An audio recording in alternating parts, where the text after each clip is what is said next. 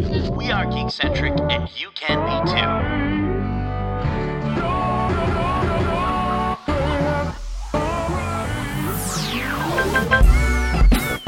Love ya.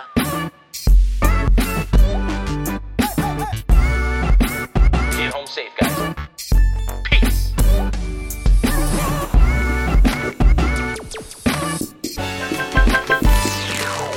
Let's get ready to rumble. Welcome to the Geekcentric Podcast. My name is Kevin, and in today's episode, we discuss the biggest news to come out of last weekend's Comic Con at home. And then we take the gloves off for a round of movie Kombat that isn't just out of this world, it's out of this galaxy. But first, if you're joining us for the first time, this is a weekly show covering the world of film, television, gaming, toys, and collectibles, and all things geek centric. Joining me on the show, we have the jacked up jouster himself, J Law. Yo, yo. And to his left, my right, we have the neurological nunchuck, Nate. Whoa! I don't think I've ever been a neurological anything. That's amazing. We're running Thank you. we're running out of these these adjectives and, and words, boys. It's getting tougher and tougher every week. Um, okay, well on that note, gentlemen, how are you guys? Good. Doing well. Good, man. Good, How are good, you? good. Uh, not too bad. I mean, we're all still pretty much in full lockdown up here. Um, So Mm-hmm. lots of time probably to watch and play things between work and, and whatnot. So, Nate, why don't we just get right into it? We'll start with you. What you been up to? So I honestly can only think of three things, um, but I, I got uh, you know I want to talk about them a little bit more in depth. I I've been watching. I've been trying to catch up on the Apple TV Plus bandwagon um, because it's been a while since I you know I, I finished Modern Family. Cried all my tears and laughed all my laughs, and uh, it was great. I thought the ending was really good, but I needed uh, time to, or I need, I need something else. You need another show, so um, I hopped into Central Park on Apple TV Plus. Um, Justin, you said you've watched it, right? Yeah, I've watched two episodes of it. It's pretty good. It's it's pretty good. It's so it's by the same team that does uh, Bob's Burgers. Um, so you know, the, one of the cool things about it though is the music is absolutely phenomenal. Um, like it, it makes me feel like if COVID wasn't happening, that this could be a New York Broadway musical. Like that's how good the music is. Did you find that? Yeah, no, I, I, I actually thought the same thing. I think the music is actually very, very on point. It, it feels very satirical musical, right? Like, m- like Yes. more like the Simpsons musical versus like a Disney musical. Yeah. Or like kind of like uh, Kevin, you mentioned like the Book of Mormon on a previous podcast. Yep. It's kind of like that idea, right? But there's a there's a lot of singing. Every single voice actor on the show is phenomenal voice. Josh Gad even to the point where like I don't normally like his singing style, but he's he's great.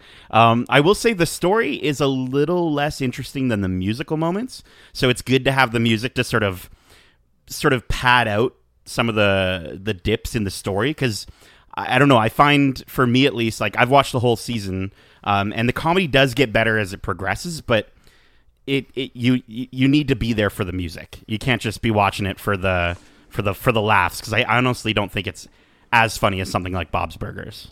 Interesting, but you, you did mention that it's uh, obviously not like an adult sort of themed musical, but I do notice that it's 14A. So, like you said, Justin, it would lean more towards your Simpsons sort of style cheeky song versus like a Disney very safe musical, right? Yes, exactly. Interesting. Interesting. Yeah, they're not going they're not going full you know Family Guy or or crazy like Even raunchiness big, or anything big, with it. Big Mouth, I think, has had some pretty uh, salacious numbers. Um, Yeah, nothing, nothing that far. So yeah, uh, definitely check out Central Park. It's worth a watch for season one. I'm really interested to see what they're going to do with season two and the recasting. Um, so I think that'll be. We talked about that on a previous episode with um, oh, what was her name? Kristen. uh, Bell. was with was it Kristen Bell? Yes. Kristen they've already Bell. Yeah, they've cast is going to be. They've they've actually. Oh really? The role. Yeah. Do we know who it is? Um. Oh, it's the Hamilton star. She's from Hamilton. Emmy Raver Lampman. Lampman. Yep. Yeah. Wow. Well, so that'll certainly uh, keep up the quality of the, the voice work for you there. Yeah, I think I think Oh, that was the intent, though, right? Like it, it, the idea behind the show is to to cast people that do have more of a musical theater background, right? Yeah, give it a watch. It's uh, it's a lot of fun. Apple TV Plus. Another one that, uh, speaking of music, Apple TV Plus, uh, Little Voice. So this is actually on Apple TV Plus. It's from J.J. Abrams and uh, Sarah Bareilles, uh, with music written by Sarah Barry- Bareilles. It's hard to say.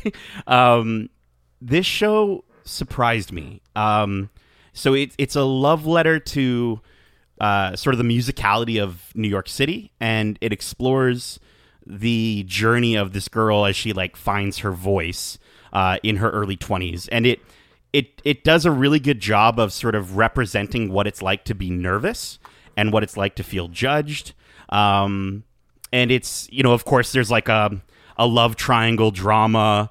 Uh, it centers around this girl named Bess uh, and I think she does a really really good job. She's a fantastic singer um, which is the only thing that is part of the show like besides all like the cheesy sort of campy almost um, hallmark or lifetime movie uh, dialogue at times the one the biggest thing that sort of takes me out of the show sometimes is how good she is at singing.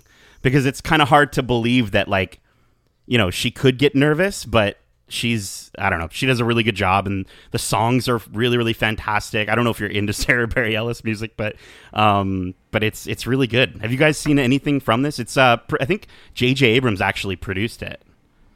Have you guys watched any of this? I have not even heard of this one, so yeah, yeah. I remember hearing about it when they announced Apple TV. Um, yes, and obviously, she came on stage with him. Yes, and obviously J.J. Yeah. Abrams being attached to it. Um, I definitely, I guess it's worth checking out for sure. I, I, it's not necessarily the type of J.J. Abrams stuff that I enjoy. Uh, Right. But Yeah, it's, that seems very uh, out of his typical wheelhouse. you can tell it's his style and it's it's very much a bad robot uh, production like it has that value that that sort of apple tv bad robot production value and then from a writing perspective it does leave you with every episode on a cliffhanger like it does that jj abrams thing where you're just like you know like whoa like okay um, I have to watch the next episode. So I actually blasted through it. It's only about 30 minutes per episode. So they're, short, uh, sort of little bursts of, of this story. But, dude, like, I know it's not hard to make me cry, but there's some really touching moments in this thing. I actually like. I'm, I think you just need to focus on like you know what this didn't make me cry. I think that's that's the far Wait, as more a positive or- impressive. That's the far That's more impressive thing now. Um, now, I did shed tears of uh, joy playing Ghost of Tsushima, and that's really what's dominated the majority of my time. Yeah, how is it? Um, oh my gosh, Kevin, it's just it's so gorgeous. Um, it's a little jarring going from Last of Us Two to this game because this game is very much it's very video gamey if that makes sense where last of us is very cinematic this game is like you know with with the jankiness that comes with like an open world open combat style game you know there's definitely you can really see the flaws um, where a character's like you know he'll fall over and then he'll like glitch and fall through the wall. Or you'll see like you know part of uh, the main character's sword go through the back of his cape. Things like that that sort of take you out of it um, uh, from the epicness. But when it when it has those moments where you're you're just riding through a field of flowers and the music is swelling and you jump off your horse and you do this like insane attack onto a guy and then you it it, it has some really really fantastic combat moments that just it make it so so good it's so good um I, How the- far along would you say you are into it? so yeah, so that's kind of a good question. I'm about, I think I'm 50% of the way through, which is about 18 hours. Um, keeping in mind that I'm doing a ton of collectibles, I'm doing a ton of the side missions.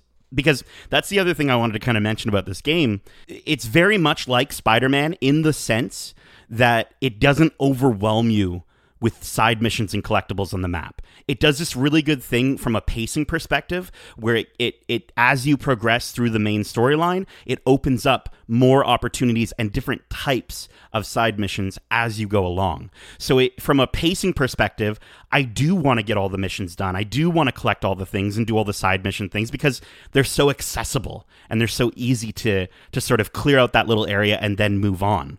So the way that it's structured, I just I love it so much more than what it's being compared to, which is Assassin's Creed like Odyssey or uh, or Origins, and it's I honestly think it's just so much better than that from a pacing perspective. And then from a story perspective, it's getting better as it goes along.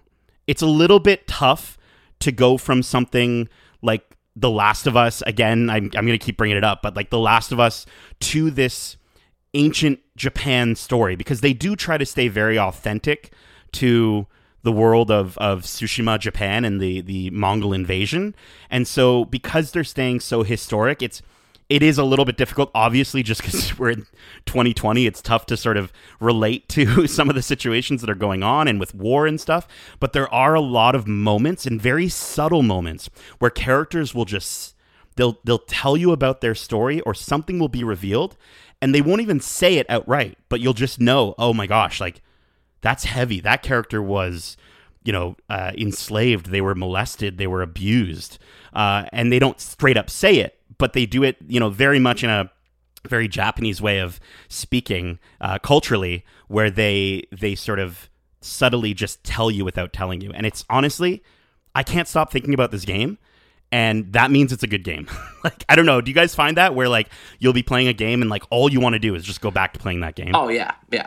Yeah, it doesn't. It's that's you know that doesn't happen very often, but I do tend to pick games that do have a reputation for being good, right? Because I play so few, and so so I do generally find that where you're just like, man, I would much rather be sitting there with a controller in my hand right now. Dude, I'm telling you, if you guys like Spider-Man, you have to play Ghost of Tsushima. That's just that's just straight up it. Well, you're you're killing me. My list is getting longer and longer of things I have to try. For sure. For sure. But um yeah, that was my watch, yeah. Awesome. Well, Just, why don't we uh, hear about your last week or so? What you been up to? Uh, really, not much. It's actually been fairly boring. Um, I finished the X Men, uh, like series of films. Like I, I, fin- I, I watched. I think when we chatted, I had watched First Class, but I hadn't finished the rest of them. So I did that. Um, man, Old Man Logan, such a good movie. It's like probably Oh. the best Wolverine movie, and like it's crazy how like Well, Origin Origin was garbage, and then and then the Wolverine was okay, was okay, and then Old Man Logan was just like that was it. You know what I mean? Like that was the the movie of Wolverine, the best best movie of of his. Um, X Men First Class and Days of Future Past, like that combo of those two movies are unbelievable. And then you get into Apocalypse. Junk. and it was you know what like there's parts that i liked. It's just when it went to the stereotypical end battle with the big baddie and the invasion and everything is destruction. And it's just when it shifted into that mode that it just felt very very it felt very cookie cutter. Um and then dark phoenix was just was just awful. I feel like they had a lot of problems with that. And i think that's Oh, dude. that's been well known about that production is that it was uh it, there was there were some problems and some reshoots and and a lot of things and it and it shows. It, it definitely shows in in the I movie. I forgot that movie existed. yeah exactly right? It I was just still so haven't underwhelming seen that one. yeah it was so underwhelming. Like I, I just like it was boring. So boring. Uh but after that i actually dived into uh uh x-men the animated series from the early 90s so now i'm watching i'm watching that now. I have that playing when i'm like doing work and stuff like that or like just you know Oh yeah. from you know if it's not it's not essential but like i've i've i've zoned in on a few episodes. Like they did their own days of future past which was you know very much involved bishop uh, rather than you know uh, this sort of this idea of the sentinels and trying to change the course. But like it had that same sort of concept to it um, and there's obviously different iterations but you know like there's things that you could see in the in like season one like inspiration for the first movie and maybe even the second movie. You know again it's it's coming from comic history if you will so it's it's kind of probably all connected in some way. But uh, you know i think you guys remember in the first episode of, of x-men it was like jubilee was was on the run and stuff like that. Well you know in, in, in the movie it was rogue. It's very much the same thing right? So, yeah. Yeah. um, but yeah, I, I think it's cool to just you know watch some retro cartoons. I might get back into watching Spider Man after this.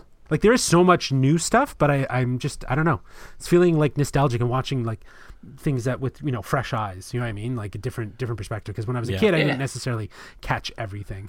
Um, but yeah, it's it's uh, it's fun, and I that's pretty much it. Other than yeah, that's it. I that's I have nothing. well, now else. now that I've told you to watch uh, Little Voice, I can't wait to hear what you think of every single episode of that. So that, Oh, yeah, I'm, I'm running. I'm running out to see that one. Yeah, I'm- that's that's queued up and ready to go. Uh, Kev, what have you been up to? Um, yeah, I've been a, a little busier than you guys. It sounds like. Um, I finished up Ozark, so finished the third Ooh. season. oh, how'd you think of like? Don't spoil it, obviously, for people. But how'd like you think of that very ending? last moment? Oh yeah, it was so satisfying. That was so great. Oh. and like, did you- did you see it coming? Deep. I kind of had a feeling. I Yeah, didn't. only because I, you know, had the benefit, or you know, maybe the opposite of the benefit of knowing that you know there was a fourth season coming.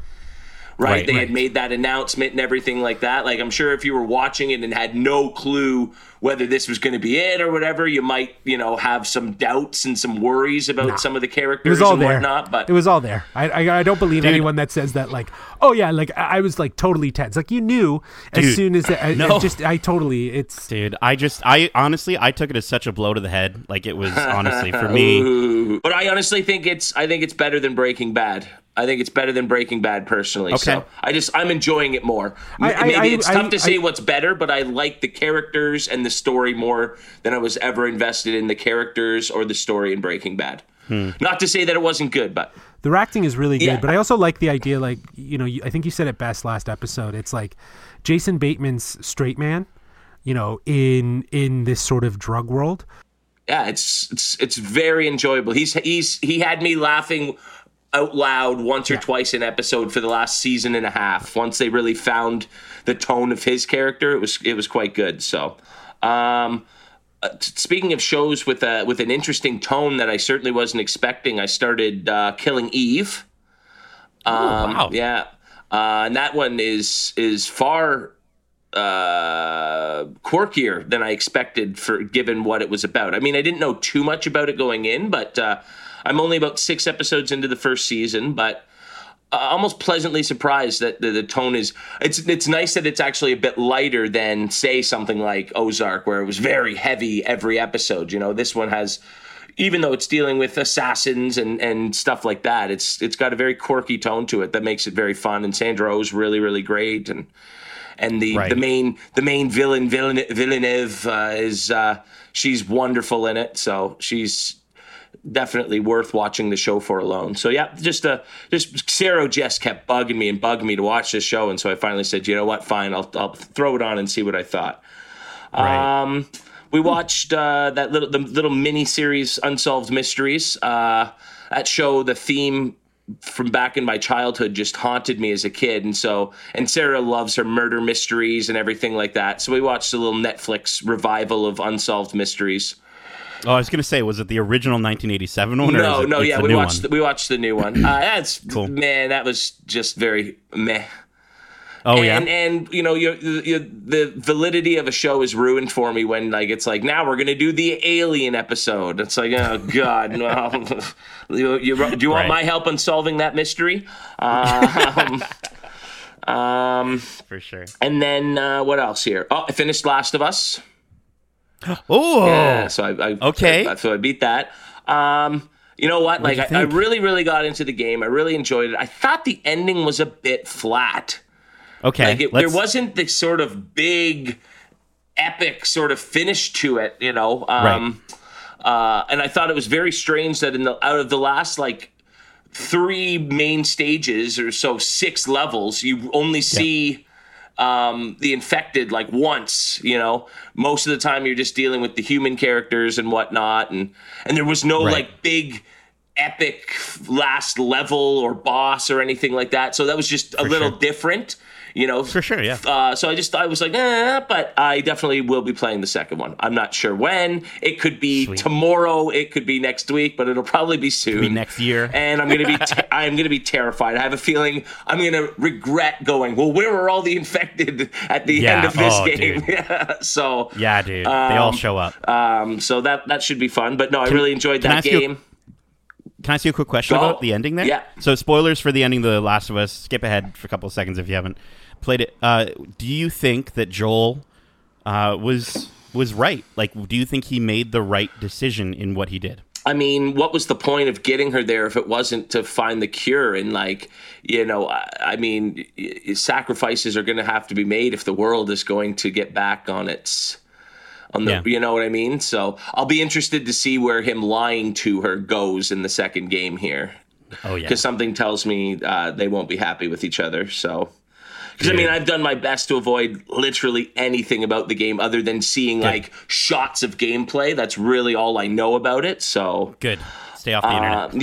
yeah, yeah. Um, Literally, Kevin, don't Google any or don't YouTube anything because literally, if you YouTube the words "the last," you'll see it, the most like one of the bigger spoilers in the game. which So I don't. which, which I think already got spoiled for me from uh, Right. from our uh, YouTube video there. oh, true. true, right. true. So, okay. um, but I'm, I don't let that sort of thing bug me or, or my enjoyment of yeah, something. I, I, you Um, know, talking about that spoiler, I, I, I didn't think of that was really like spoil. I think we knew. I guess, I guess yes, it's a spoiler for people, but like I, I think I mean, there were so many rumors. I'm not even. I don't even play the games, and I'd heard rumors of that for Yeah, months exactly. leading up to the release. and right before So, before the game even came out, there were rumors you know, circulating. but we'll we'll avoid saying anything though, as it is still considered a spoiler. But yeah, we all know Mm-hmm. what we're talking about, and anybody in the know knows what we're talking about. right. Yeah. um, and then so yeah, I look forward to uh talking about maybe The Last of Us two over uh, Watcha in the upcoming weeks and months, but we'll see. Oh, me too. And then Yeah. uh, one last thing, um,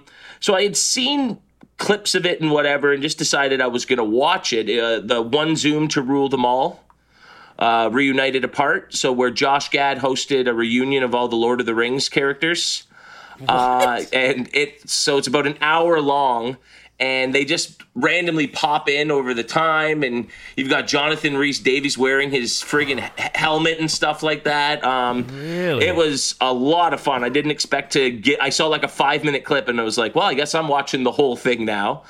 Um, and then all that did was make me go and start watching Lord of the Rings. So I got through uh, Two Towers today. So That's awesome. Are you doing the extended? Are you doing the extended? you know what? versions, I thought I thought they were the extended on Netflix, but I guess they're not. So no. Okay. So yeah. Okay. So I only watched six hours of Lord of the Rings over the last Oh. couple days. You know, not eight. worst. Uh, Yeah. Now the question is, once I do. Um, uh, Return of the King. Will I've had my fix, or am I going to go? You know, Yeah, you will. throw You the will. Hobbit on in the background. We'll see. I haven't seen them since the theater, so I don't know. yeah, I know. It's it, Uh. They're probably you'll probably not just enjoy them better in your memories. They're not bad. No, they're they're they're they're the first one's okay, and then don't watch it. Yeah, it It's was. fine. It was. Yeah. So, um, but no, I, I watch Lord of the Rings every couple years. So this is probably my Nice. seventh time, eighth time watching them. Right.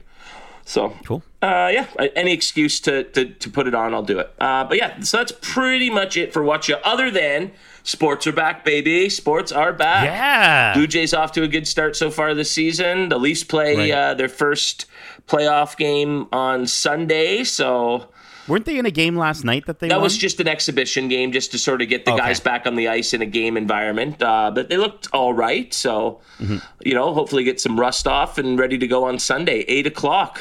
Let's go. Are, are you? do it. So are you- yeah, that's exciting. You know, there was there was a time where uh, it didn't look likely that we were going to get any sports this year, and you know, Yeah. other than a few setbacks with you know teams like the Miami Marlins uh, doing things they shouldn't be doing and and breaking sort of protocols and everything, people seem to be taking it seriously, and I love uh, on the Blue Jays.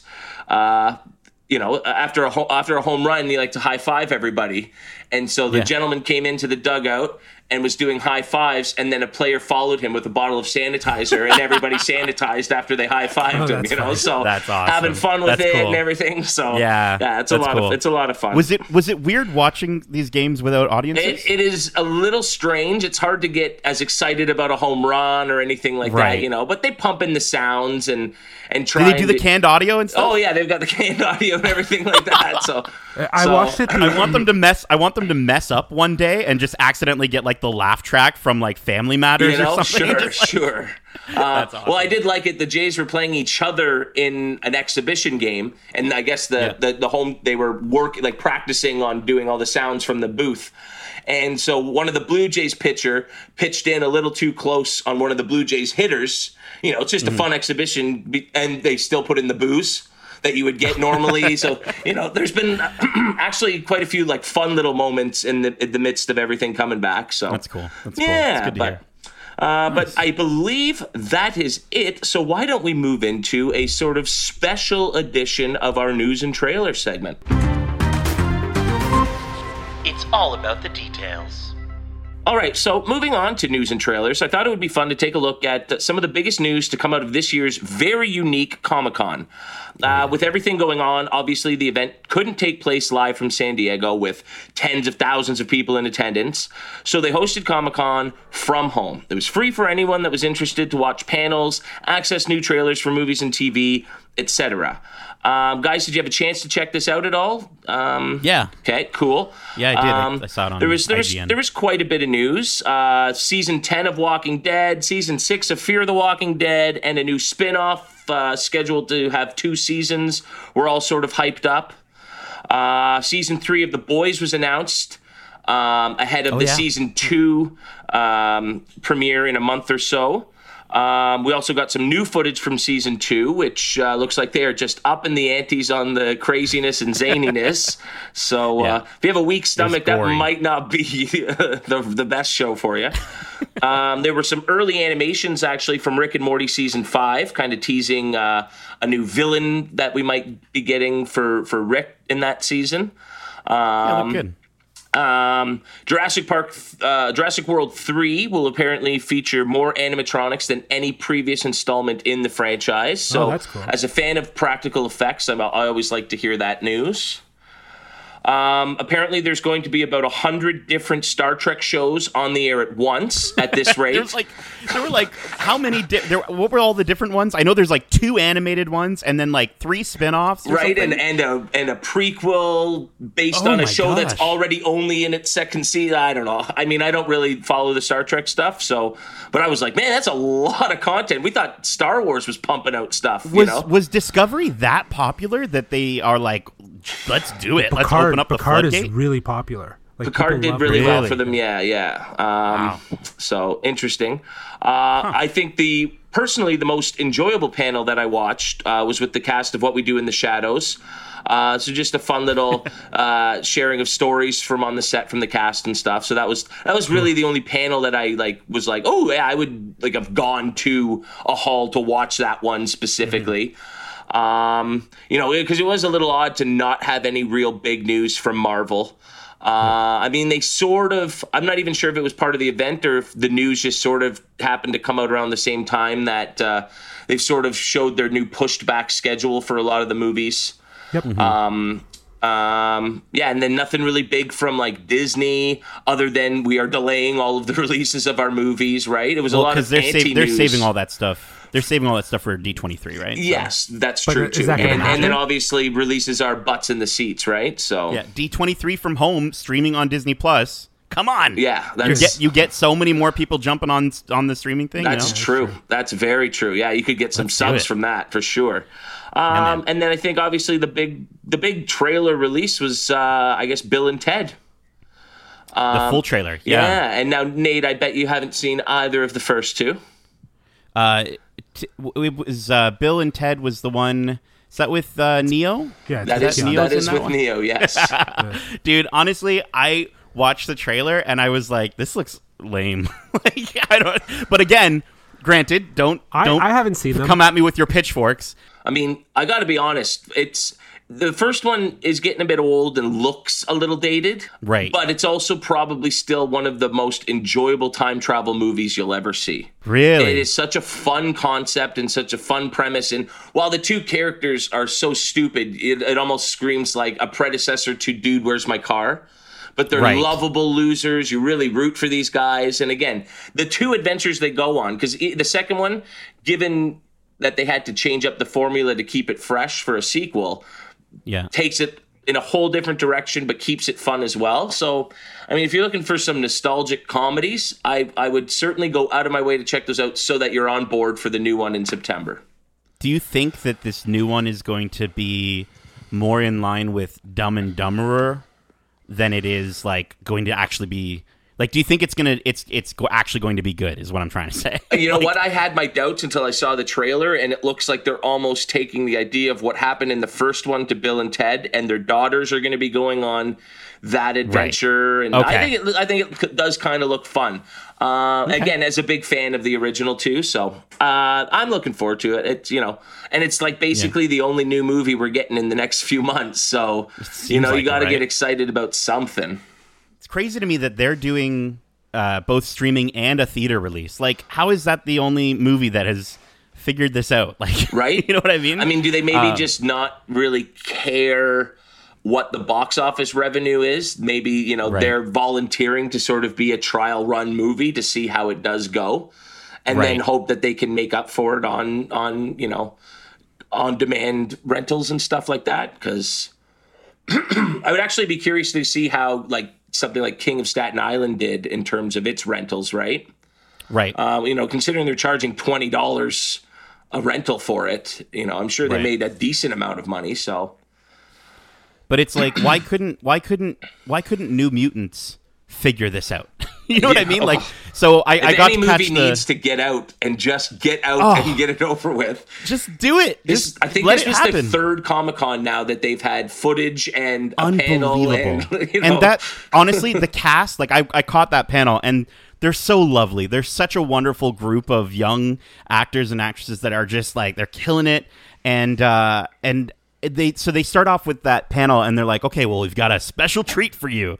We're gonna show an extended trailer, and they show this trailer, and it starts off kind of going down the creepy hallway, and it shows each date, and it's playing like the we don't want no something right over that is, and uh, and it's it's it's showing each trailer date, and then it gets slashed in half, and then it shows the next trailer date, and that gets slashed in half, and then there's a bunch of tweets that come up on the screens like whoop, whoop, whoop, and it's like where's New Mutants? Like why isn't it out yet? This is ridiculous. Blah, blah, blah. And then it just goes coming to theaters August, and I'm just like what? Why? Why not? Why is that not on Disney Plus? Like that literally should have been, and it's out now. now, like boom, go just- watch it right this second. That might have got some serious traction just because, Dude. right?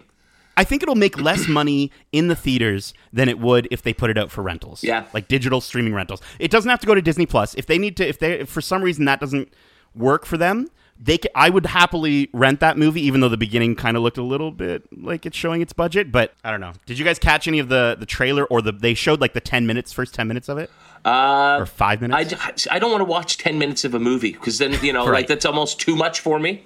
And Right, again, yeah, for a movie that you've been getting snippets of for three years, I'm Yeah. just ready to. I'm going to see this thing because my goodness, what a what a story, right? Um, Right. But I don't think you're going to sell me any more on it by showing me more. You know, if anything, it might be, oh, look at that, you just you, you redid Dark Phoenix and it made and it looks awful. Now I don't want to see it. You know what I mean? Like it's almost less is more in this case. I think so. Right. right. Well, um, in regards to the comment on the theaters, uh, I don't know if you guys read as well. Uh, AMC has shortened the amount of time that a movie in theater would need to be in theater before it's released, like for rental and, and other places. It's now like down to like three weeks, um, like 17 days or something like that. It was like three months before. Um, so Wow. so this like this them reaching that agreement means that you will see more movies that will you know bite the dust a little early and just hit hit head to rental um, but you're right Yeah. like nate like it, the movies should start to kind of realize that they could you know especially at this time as things slowly start to open not not necessarily in the us but like you know there Tenet uh, i think was announced that it's going to be in imax in canada before it's in the states like they're doing like an international. Oh, thank goodness. so like it's going to be in August, right? Because we're doing Are they better. saying August now? yeah. So I thought it was pushed even further, Yeah. like indefinitely. well, I, I heard Or it is that just definitely, in and the then I and then I read online that there was like a global release that was going to be happening, uh, and then they were delaying the states. So because my wife Well, was like, "If this movie comes out, are you going to go see it?" And I'm like, "Yeah." Like I'll, I, she's like, so you're just gonna sit there and like wear a mask the entire time and like, you know, and I'm just like, yeah, that's fine. Like, Yeah. if I'm going there with the purpose of seeing a movie and I don't have to bring anything or, or buy anything or, or just go there, I can I can do it. I can just walk in, sit down, watch this movie, get up, and leave. Do you know what I mean? Mm. Well, yeah, and I think they're still trying to figure out the logistics of it. And I know, uh, you know, like uh, the theaters want a bit more people than they've been mandated to be allowed so far. Not trying to push the limits, but uh, I, I think I read somewhere that the original proposal from the government was they could have 50 people in the theater. And that's the whole building at a time, you know? And so, like, that's it almost doesn't seem worth it to be open at that point in terms of making money. I think what they need to do is look at extending the hours of the theater Because I mean, less people are at work, so you can run some earlier shows. Sure. Yeah. yeah. Uh, and you stagger the times so you don't have multiple movies worth of people waiting in the line for the concessions, waiting in the concourse. Um, you know, do more shows throughout the day with fewer people in each showing. I mean, I think there's ways to do it, and so it'll just be interesting if they're able to figure out something that's safe and yet still worth it for the theaters. yeah. That's interesting. But I mean, how much is popcorn going to be? Thirty bucks now. You know, just Oh, so I don't can- wanna- Why are you buying popcorn? Who's gonna? I don't wanna eat popcorn I'm from those- eat. no. no. No, I'll take a bottle Corona of water. corn. I'm good. I'll take a bottle I'm of good. water, and that's it. Yeah. Well, there you go. There you go. Uh, um, was there anything else from Comic Con that stood out, guys? Nate, anything Yeah. else? Uh, well, so I just wanted. Can I just quickly talk about two trailers that I saw uh, that I thought were pretty cool? Um, which uh, I don't know if you guys have seen them or anything, but uh, the new uh, trailer for his Dark Materials season two. Did you guys watch any of his Dark Materials? I haven't checked that one out yet. No, dude. It's honestly, it's the the the story and like the amount that they don't really hold your hand with it is very Game of Thrones esque in the sense that like it it it doesn't over explain situations. You just kind of have to like go along with it and figure it out as you go along. Um, it's pretty cool. So this one's going to be picking up right where it left off with our main character uh, Lyra, sort of journeying between different realms uh, in the show. And I think the cool thing with this season, or at least what I'm getting from this trailer for those who have watched the the show, is in the original season, like in the first season, it was very much a story about all the characters around Lyra. And in this new season, it's very much going to be like her on the run. So it's just going to really focus in on her. Um, I think it's going to have a little bit like less of a sort of a. The first one was very much around like the a group of people. This is going to just I don't know focus on her. And Andrew Scott is going to be in this one a lot more. And I love Andrew Scott. We've talked about Yeah, how much absolutely. we love Andrew Scott. Absolutely, he's worth tuning into uh, a show for just on his own. dude you got to check out if even if you don't watch well no you kind of have to watch the first season to understand what's going on but but watch it it's it's good stuff his dark materials and then the other one um uh, kev you mentioned that marvel didn't drop any trailers they did drop a trailer for something that I had no idea was a thing, and I didn't even understand it when I first saw the trailer. I had to kind of watch like an explainer video. But uh, did you guys see the Helstrom trailer? No, that one slipped under my radar. Dude, so Helstrom is this comic book uh, from Marvel, and it's a it's a very supernatural uh, character that apparently he's like the son of Satan.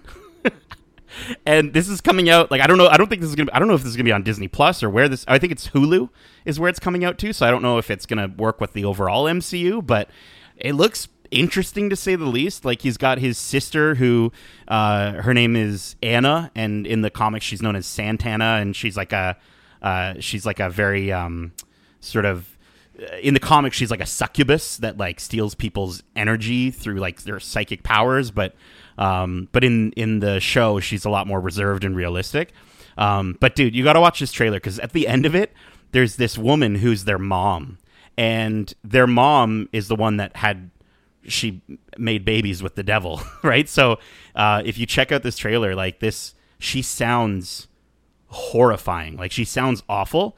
And uh, my theory for those who have seen the trailer and when you guys watch it uh, is that she is going to she is actually going to have uh, two personalities. So she's going to be the mom, but I think she's also going to be the dad as well, which is you know she's possessed, right? So.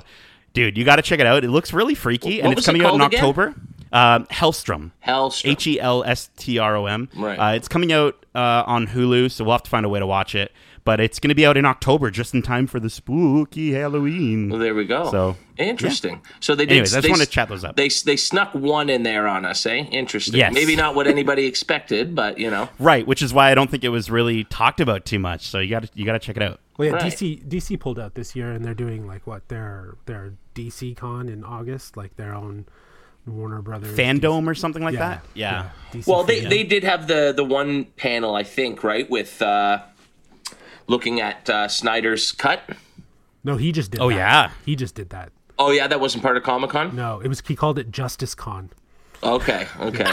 well, and then the, so like the the uh, apparent uh, reveal of the the the super the black Superman suit. So Yeah, which he just did in post apparently because he they Okay. allow him to shoot it and in black because they just didn't want it.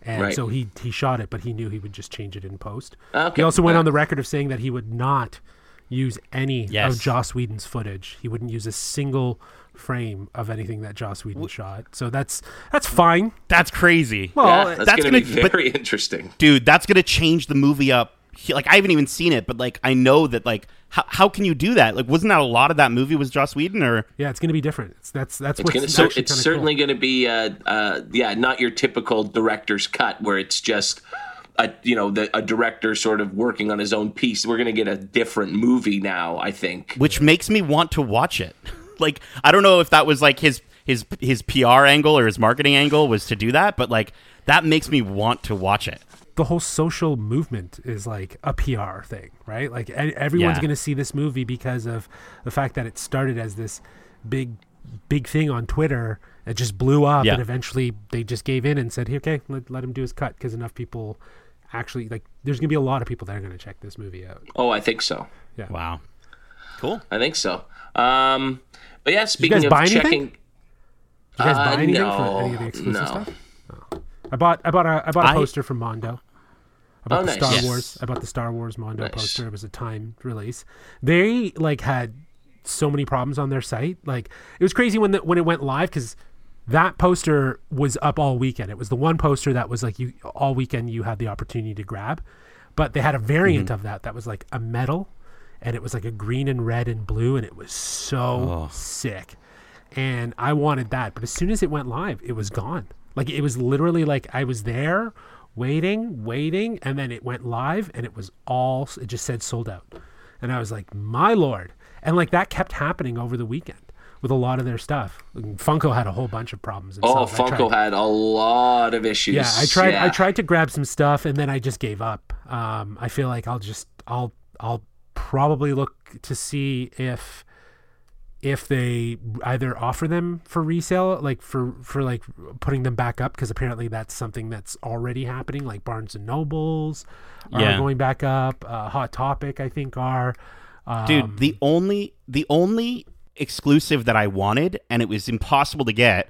Like it literally sold out in minutes. I hope they do a restock but entertainment earth made a dennis nedry uh, figure that come that comes in a barbasol shaving can Oh, that's cool. th- that when you when you turn it around, it reveals him in like a little window in the back, and it goes, uh uh uh, you didn't say the magic Oh words. Oh boy, I want And that. Oh, oh, it's so cool looking, and it's just like it's just him in his like frumpy shirt carrying his bag, and he's got his pie, and he's got a little barbasol can. Dude, I wanted it so bad. That's the only thing. Uh, so I hope Entertainment Earth puts that back out on their site because I would love that for my collection. Ooh, interesting. so dope. Yeah. Uh, but yeah, it does sound like a lot of people were disappointed. Uh, you know, it even it even uh, broke out into some fights that I saw in different uh, chats and everything on Facebook. But uh, speaking of fights, I think we should move into our topic of the show and uh, get to movie Kombat. What do we say, boys? We ready to uh, ready to uh, lose a friendship here? Oh, dude. I, I don't know who's gonna give up on who for friendship, but we'll we'll figure this out. We'll see. We'll see. All right, let's jump Yeah. into it. let's do it.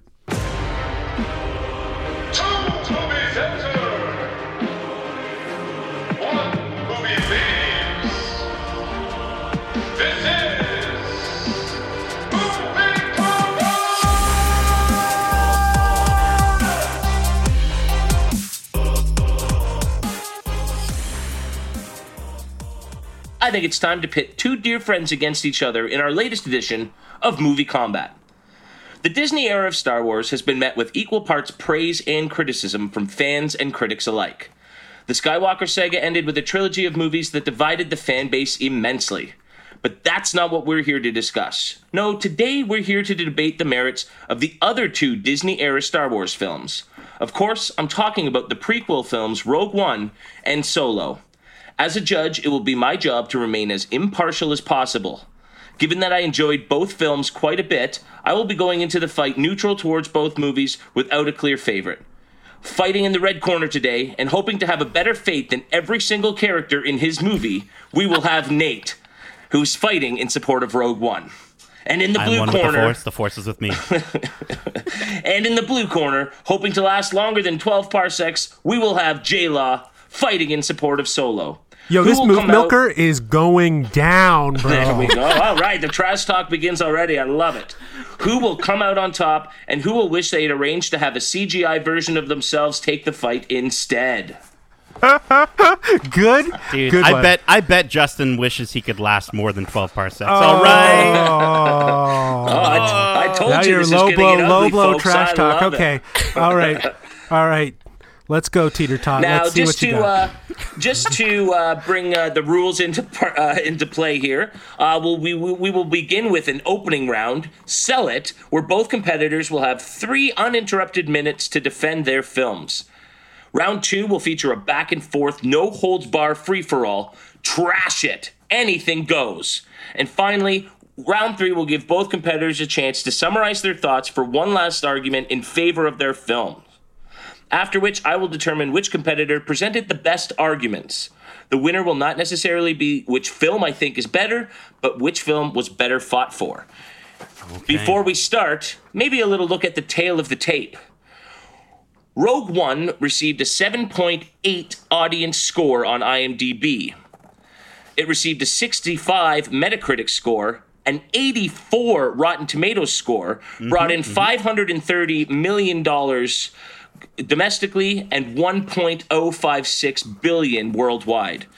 Solo received a 6.9 fan score on IMDb, a 62, so very close to Rogue One's Metacritic score, a 70% Rotten Tomatoes score, so it was certified certified fresh, but struggled at the bof- box office, bringing in just 213 million domestically and 392 internationally. You can thank Rian Johnson for that.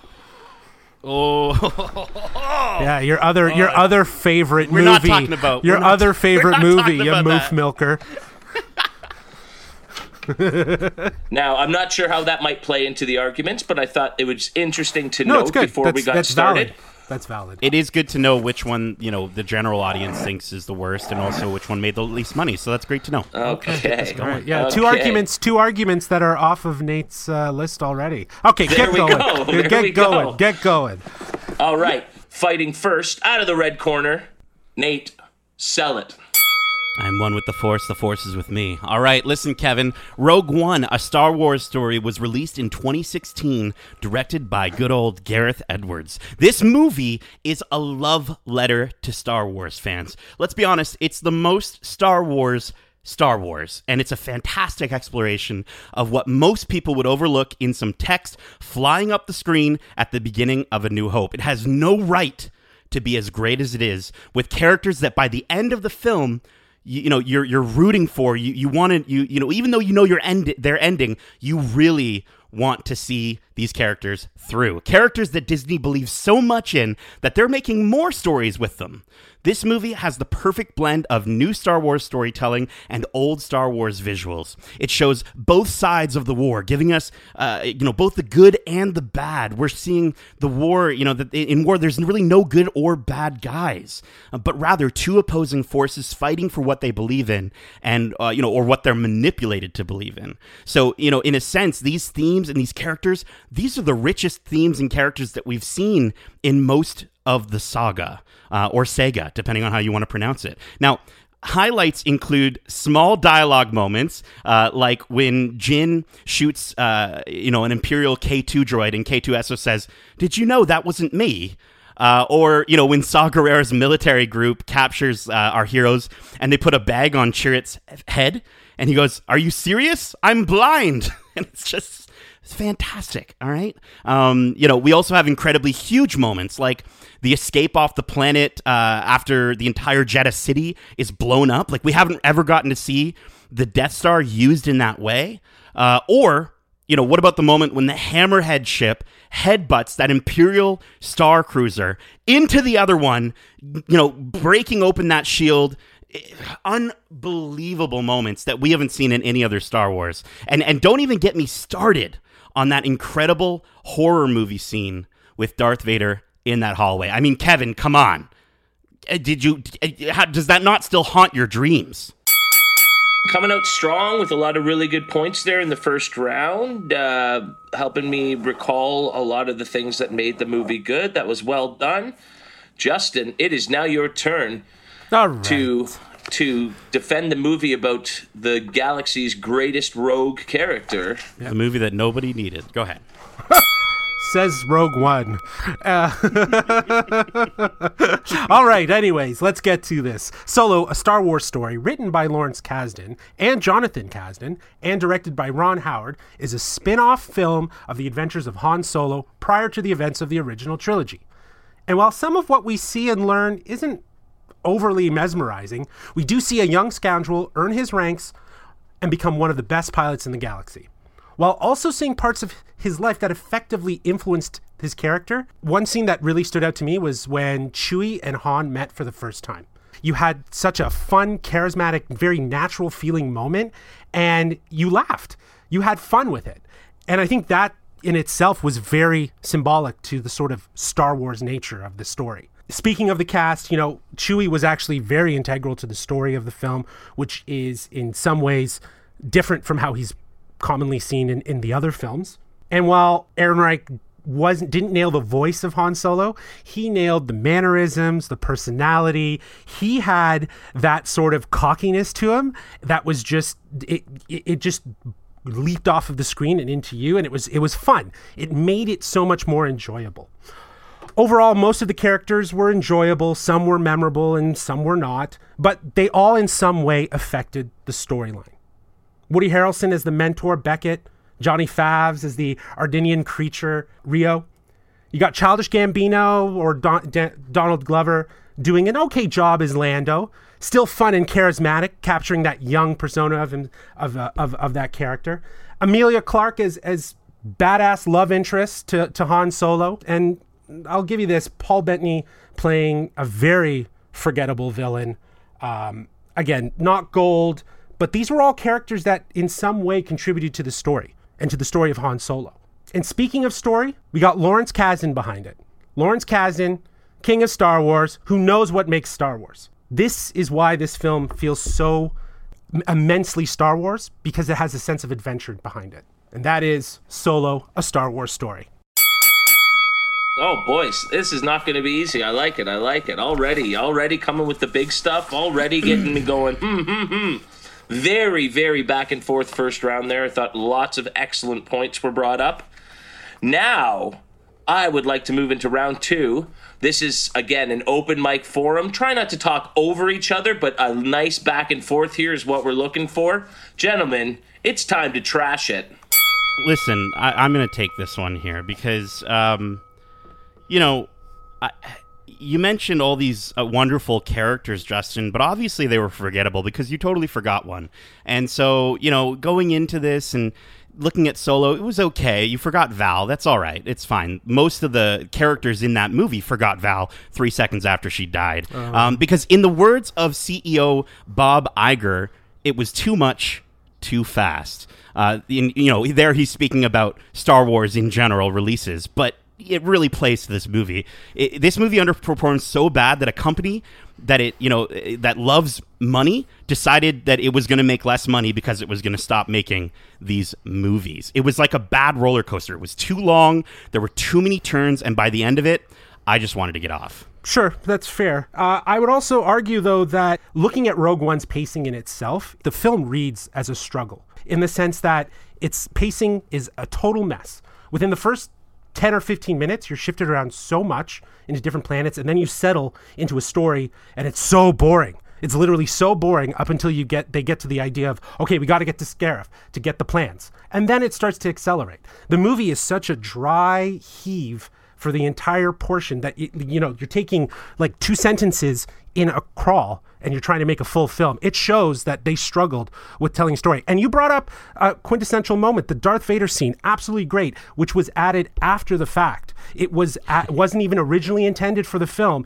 It saved that movie. It literally saved that movie and brought in the Star Wars element. So we can talk about production woes all we can because we know that that movie, your movie, was 60% shot with 40% reshoots. Yeah, we're talking about the movie itself, though, not the reshoots, not the production. Look, ultimately, there were too many cool ideas crammed. There were too many cool ideas crammed into two hours of Solo, a Star Wars story. You want to see a young Han and Qi'ra live in the slums of Coruscant amongst an evil crime syndicate led by a giant slug monster? Cool. Here's 10 minutes of that. What about an incredible perspective where we can see Han Solo as an Imperial trooper in the army? That sounds awesome, right? Oh, cool. We're going to skip three years of that and show you the last five minutes of that. Uh, you want an awesome ragtag group of smugglers? Cool. They're dead, and our main characters won't really mind. And it it doesn't, it just, there were so many uh, so many story decisions that were thrown in there as if they literally grabbed a bunch of stuff that they thought that could be a Han Solo thing, threw it against a wall, and let it fall into a bowl of what that movie was. Fair, very fair. I, I think though that the other thing that stands out to me as being a real tragic point in in Rogue One is leaning on an actor who was dead and recreating him in CGI and leveraging him for probably 30% of this movie when every time you watched it, it just took you out. Sure, the performances was good, and, and, and I would have much rather seen this actor with prosthetics rather than a CGI version that just reminded me I'm watching a movie and this person is actually dead right? So a- apart from that, though, I, I also think that it's safe to say this movie shows in itself that it is worthless and meaningless to the canon of Star Wars because it devalues A New Hope. In A New Hope, we have the adventure of Luke, Han, Leia, and Chewie going and, and getting these these these blueprints back to the rebellion, and the rebellion discovering the Achilles heels to the to the Death Star. And the Empire doesn't anticipate that they would have enough power to actually bring their Death Star down. And inevitably, they do. This movie just kind of shows that that whole story in A New Hope was meaningless. The real heroes are actually these heroes that uh, you know sacrificed themselves, I guess you could say. And you know we got introduced some really cool aspects of these characters, and all of them just wiped, clean slate at the end.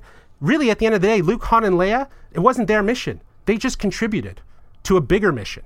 And oh, the Achilles heels that was perceived as something that the rebellion discovered amongst these blueprints. No, it was actually put there by the guy who was who was an engineer who felt bad for what he was doing, but he wanted to give give the rebellion some hope. Come on, you just it, That's the, the movie itself devalues a New Hope and the story wanna- that it's you want to talk about you want to talk about devaluing things? Don't get me wrong. The portrayals of Han, Chewie, and of course Lando were way better than anyone expected them to be. I just wish you could say the same about the dialogue in this film, in Solo, a Star Wars story. You, you know, you know, do you want to know where Han Solo got his name? You want to know? Yeah, it was because he was traveling uh, alone, mm. and an Imperial officer that thought he was funnier than this movie. Spoiler alert: he almost was some of the laziest running uh, writing that I've ever seen in these movies. Like, okay, did uh, can we? Hey, okay, Dryden Voss really doesn't want anyone for you know to be able to track back to him. So what does he do? What does he do? He sends his second in command with them. Why? Because a love story. That's why. Like it, it, it honestly. Or, or what about this? What about a droid that's you know it's a sassy droid? Cool. Every Star Wars movie needs a sassy droid. And then she you know she represents freedom. She leads a droid revolution. So then what do they do to save her life? They enslave her in the Millennium Falcon forever. Sure. Like. This is these are just decisions that are made Okay. by someone just sort of being like, Right. yeah, okay, sure, Okay. do that. Yeah. No, I, I totally Brutal. agree. Brutal. I, you, you you called out some really like some weak plot, plot points in, in Solo, and I'm not I'm not necessarily saying that Solo is the best movie. I'm saying it's better than Rogue One because it didn't devalue. It at least look prequels and and and the whole idea of a prequel is the journey. We know what the ending is. We know that it's Han and the ship. We know that it's it's you know uh, uh, the, the the rebels get the plans to out and blah blah blah. You know, we know where it goes, right? But with Solo, at least it was an adventure, and Rogue One was all about the ending. It was just about the ending. We knew about the ending. You know what I mean? And the the journey to it, it wasn't as much about the journey as it much as as it was about them dying. Dying. Yeah, I, I don't know. I- I, just I think guess- that I just think that in itself, the movie shows that it really served no purpose. And I think them injecting Darth Vader was them saying we need to put something Star Wars in this. I honestly think that the I I just think the same can be said for Solo in the sense of of the fact that you know what Disney actually does want to make more But it didn't devalue the with these characters. They still want to make more stories with these characters. It did devalue Solo like just I'm sorry, but I I I I I too get really upset with people, with fans that are like, this is not my Han Solo. Sure, whatever. They can write the story they want to write for them. But it's still pretty upsetting when you see these decisions made in terms of where Solo got his name or decisions made around his backstory or or really lack thereof it. And honestly, Han Solo had so much potential, but it failed because simply based off of time, it, they just couldn't cram that much into that movie. And what should have been, uh, you know, a series on Disney Plus, honestly, is just a bad movie, and it ranks so low on my list of Star Wars movies. Okay. Well, let's. Speaking of bad jokes, why don't we finish on one for round two? Uh, boys, I'll let you go a little longer than we originally planned because that That's was fine. an excellent back and forth. Uh, I thought you guys played off each I'm other really, really well there. That was good. You did Fired get up. fired Yeah, up. I'm shaking, bro. I'm shaking. I want to leap through this screen and rip your head off. Dude, I got all the lightsabers right at my feet right now. Let's go. Bring it home. All right. I'll let I'll let Nate uh, go first there. Okay. Uh, so listen, again, I will reiterate a little bit. Han Solo was an okay movie. It it had a ton of potential to be something great.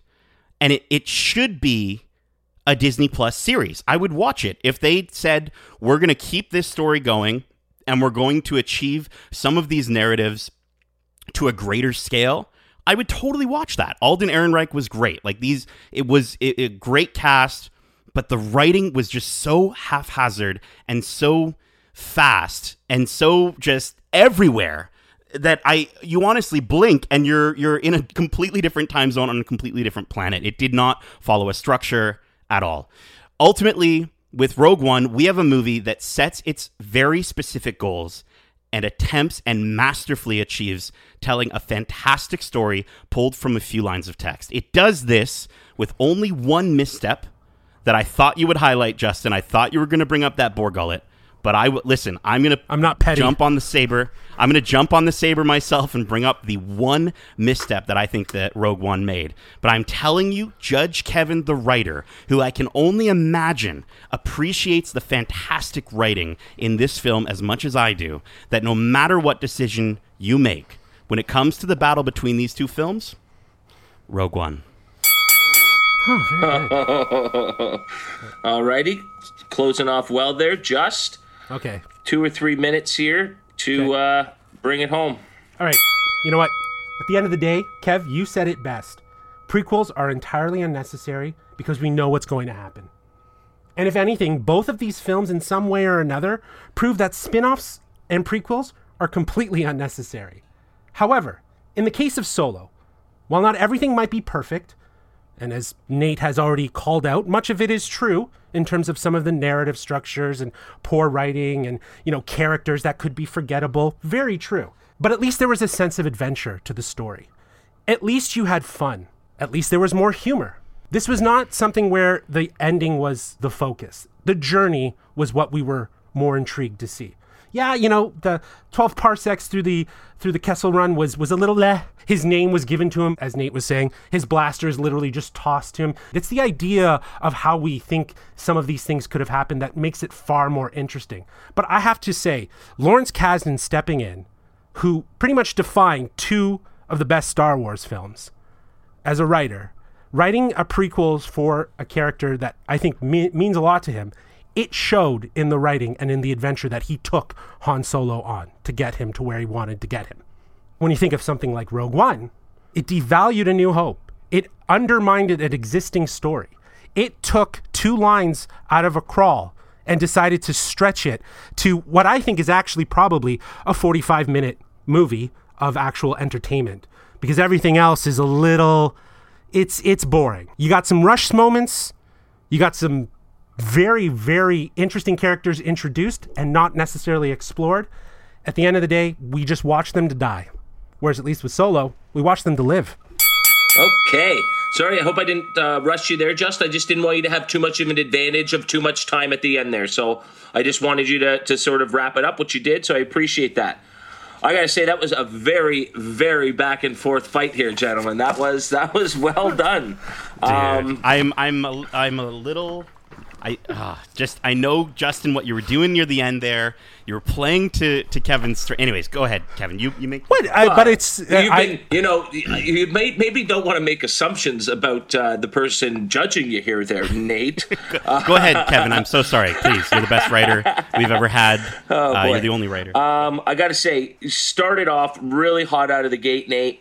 You were really, really um, specific at highlighting things that you enjoyed about Rogue One and made me remember elements of the movie that I really enjoyed myself. And so I thought, for the first round of sort of selling your movie, you did a wonderful job. And then I think Justin sort of bounced back really, really nicely in the second round. Uh, there's a couple things I never really considered about uh, elements of Rogue One in terms of how it may devalue a little bit of what goes on in New Hope. I thought that was a kind of a, a fun uh, take on people's issues with Rogue One that I'd never really thought about. Tarkin being in it as much as he was and not being executed as well as he should have been. That was a really weak point. So, in terms of trash it, I think Justin's definitely going to have to get that round. And so I want to take all of your elements, not just your final rounds, but everything sort of combined to sort of give the, the winner here. Um, I think there's some interesting points. Um, again, I think you guys did a better job of trashing the other movie than you did selling your own throughout the, uh, which is kind of the point, right? We're in a fight here, not a. Uh, um, I mean, t- to say the Vader scene saved the movie, that is interesting. That is what you were sort of talking about as you left the theater after seeing that. Um, then to say that in Solo there was just too much going on to really focus on any of the characters and what they were doing to make those things important. So both really good points against each other there. Um, I- think I think where this was lost was when one of you said, "I don't think it's a bad movie. I like the characters and would watch them in other things."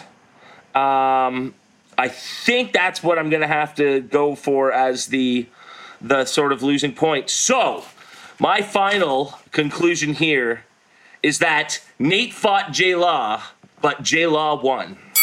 If it, uh, it was, Moof that was tight, man. That was tight. That was tight. I I just don't understand because it, it you know I'm sorry Kevin what what wh- are we getting more stories confirmed of Han Solo? No. We're getting more stories of Cassian Andor. Oh yeah, but oh, my Um, favorite kind.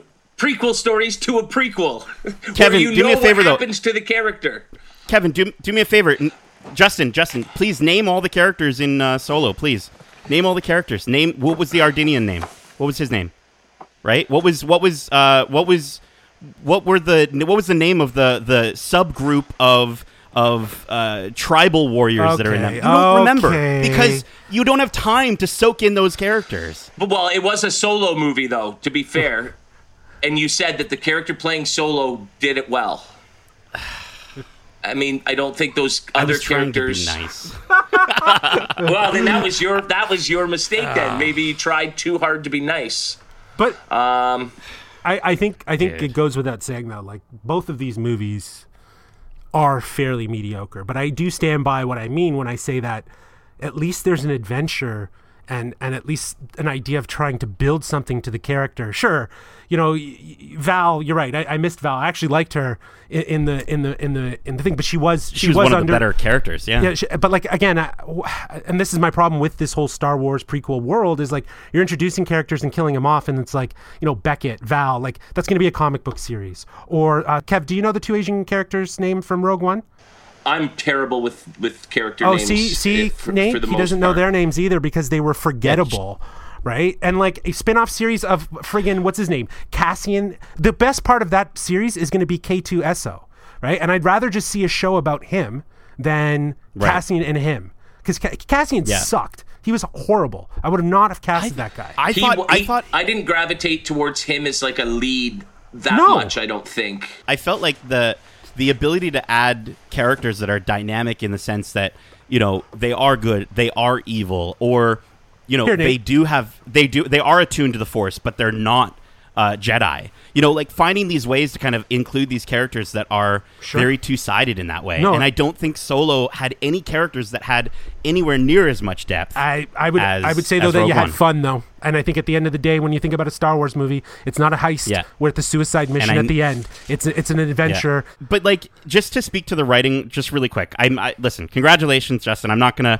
I don't want to like keep this going forever and ever because I could. Um, but uh, just to kind of quickly touch upon just the writing. At least Rogue One was a consolidated single story that was you know for the most part they had enjoyable moments had a, a group of characters that actually had a lot of depth the storyline was paced from beginning to went end nowhere. and They went and nowhere. and it but it did it it it literally fixed an issue that happens like the, Okay, the we- main problem in the Star Wars saga like it literally fixed it I see. I but I don't even know if it did. I like. I liked the idea better that it was just some random shaft that somebody smart figured out might cause a serious problem, rather than it being this elaborate booby trap that was placed there all along and what sort of, you know. I'm gonna do right by um, my stardust, and I'm gonna put a I'm gonna put a hole here, and they're they're gonna find it, and they're gonna blow it up. You know what I mean? Like it's Dude, just that guy was- It's it Ah, still he did needs such a good somebody job. with the force to be able to execute his absolutely. very difficult plan. You know, right, like right, right. Yeah, I get it wasn't the best secret little plot against the empire that could have been done and it I- almost led to a lot of people dying I, I like though that you at the beginning though you, you called out like the, uh, the the stats right because you know you mentioned the quote from Bob Iger and yes it was in reaction to the fact that you know within six months of the Last Jedi you know leaving theaters Han Solo is now entering you know Solo a Star Wars story is entering and it's really like oversaturated that that was their first thing and and and the Last Jedi left fans very def- decisive and I think hesitant to want to see this movie. It scraped by hundred percent. But I think what hurt this movie was just oversaturation of Star Wars. Not that it was like a bad movie. Do you know what I mean? Like I think that I think like, the, not I enough think the whole movie is oversaturated Okay, all right. Sorry, we sorry. can go back and I'm- forth I'm for salty. a while. I'm salty. I know, I know. He, Honestly, I I know. think Congratulations, that, Justin. that really could have gone either way guys it really I just felt gone like we way. we could have completed the trifecta here, and now you know what? I'm the only one without a Movie Kombat win on this podcast. All right, well then that okay. means you know what that means though. The next next one that you have do, come back. you got to be in it. So it might be you Even and Kev stronger. against again another another round. Oh man, go up against Kevin again. I'm a little afraid, but we can figure it out. i'll be nicer next time i promise Well, listen. Um, I mean, definitely write in. Let Justin know he was wrong. Um, Or you can where let Nate know. You can let Nate know that Rogue One is a real, like, unnecessary film. And you can reach us at wearegeekcentric at gmail.com. That is wearegeekcentric at gmail.com. Yeah, make sure you use the the tagline "Rogue One is better." Okay, go ahead. There we go. Um, and guys, if you enjoyed this episode or have an issue, um, again, write into us. But uh, as always, please, please, please be sure to subscribe to us wherever you like to listen to podcasts. Throw some stars our way. Uh, we'll be forever grateful. Uh, and uh, I guess let's wrap her up. We are Geekcentric, and you can be too, which means you can also check us out on YouTube at youtube.com slash geekcentric. Uh, our latest video featuring a lovely gift from YuMe Toys went live last week. Um, anyone listening that would like to see us give our spin on fun boxing videos with their products, please don't hesitate to reach out. So please help us out. Make sure to recommend uh, not just this podcast, but the YouTube channel to friends, family, and even strangers on the street, as long as you do it while safely social distancing. Um, you can also follow us on Twitter at GeekcentricYT and follow us on Instagram at We Are Geekcentric. And don't forget, Nate, we're still doing uh, Tuesdays and Thursdays, bud. Tuesdays and Thursdays, absolutely. Uh, we are going to be continuing doing some Ghost of Tsushima streams. Um, I'm looking at some other games as well right now. Um, coming up uh, a little bit later uh, in August, the beta for uh, the new Avengers game by Square Enix is going to be dropping. I, I do have, I am uh, going to be in the beta, um, so I'll be streaming videos of myself, uh, you know, kicking butt as as Iron Man or or um, Kamala Khan. So definitely check that out. And uh, yeah, and I've also been getting a little bit more into the Instagram game myself. If you check me out, Nate.playsgames on Instagram. Um, I've been trying to post some retro video game stuff and some some pictures of, of some pieces from my collection. So uh, definitely check that out. Tuesdays and Thursdays at 8 p.m. Twitch.tv slash Nate plays games. So yeah, guys, go say hi, hang out, watch them play some fun games. Uh, there's Yeah. there's nobody uh, more enjoyable to do that with, in my opinion. Uh, Thanks. Justin, Nate, thank you so much for joining me for today's episode. Hopefully, there are no hard feelings after a very hard fought match. That was Oh. that was, It was, it was a good battle though. We had our notes. We were prepared. You, Yeah, you, you frazzled me. You frazzled I me after the first that. round. You frazzled me after Dude, the very, first round. dude, very much like uh, like Han Solo, a Star Wars movie. You know, you said it scraped by. I think you did too. So congratulations. Oh boy! Well, before, before we get heated Sore again, loser, uh, sore why don't we, loser. uh, He's why don't butthurt. we He's butthurt. Sign off. uh, but until next time, uh, as we always say, uh, Rogue One is better. Love ya. that's debatable. Stay home safe. Actually, a Star Wars story solo is better as deemed by Kevin. Peace.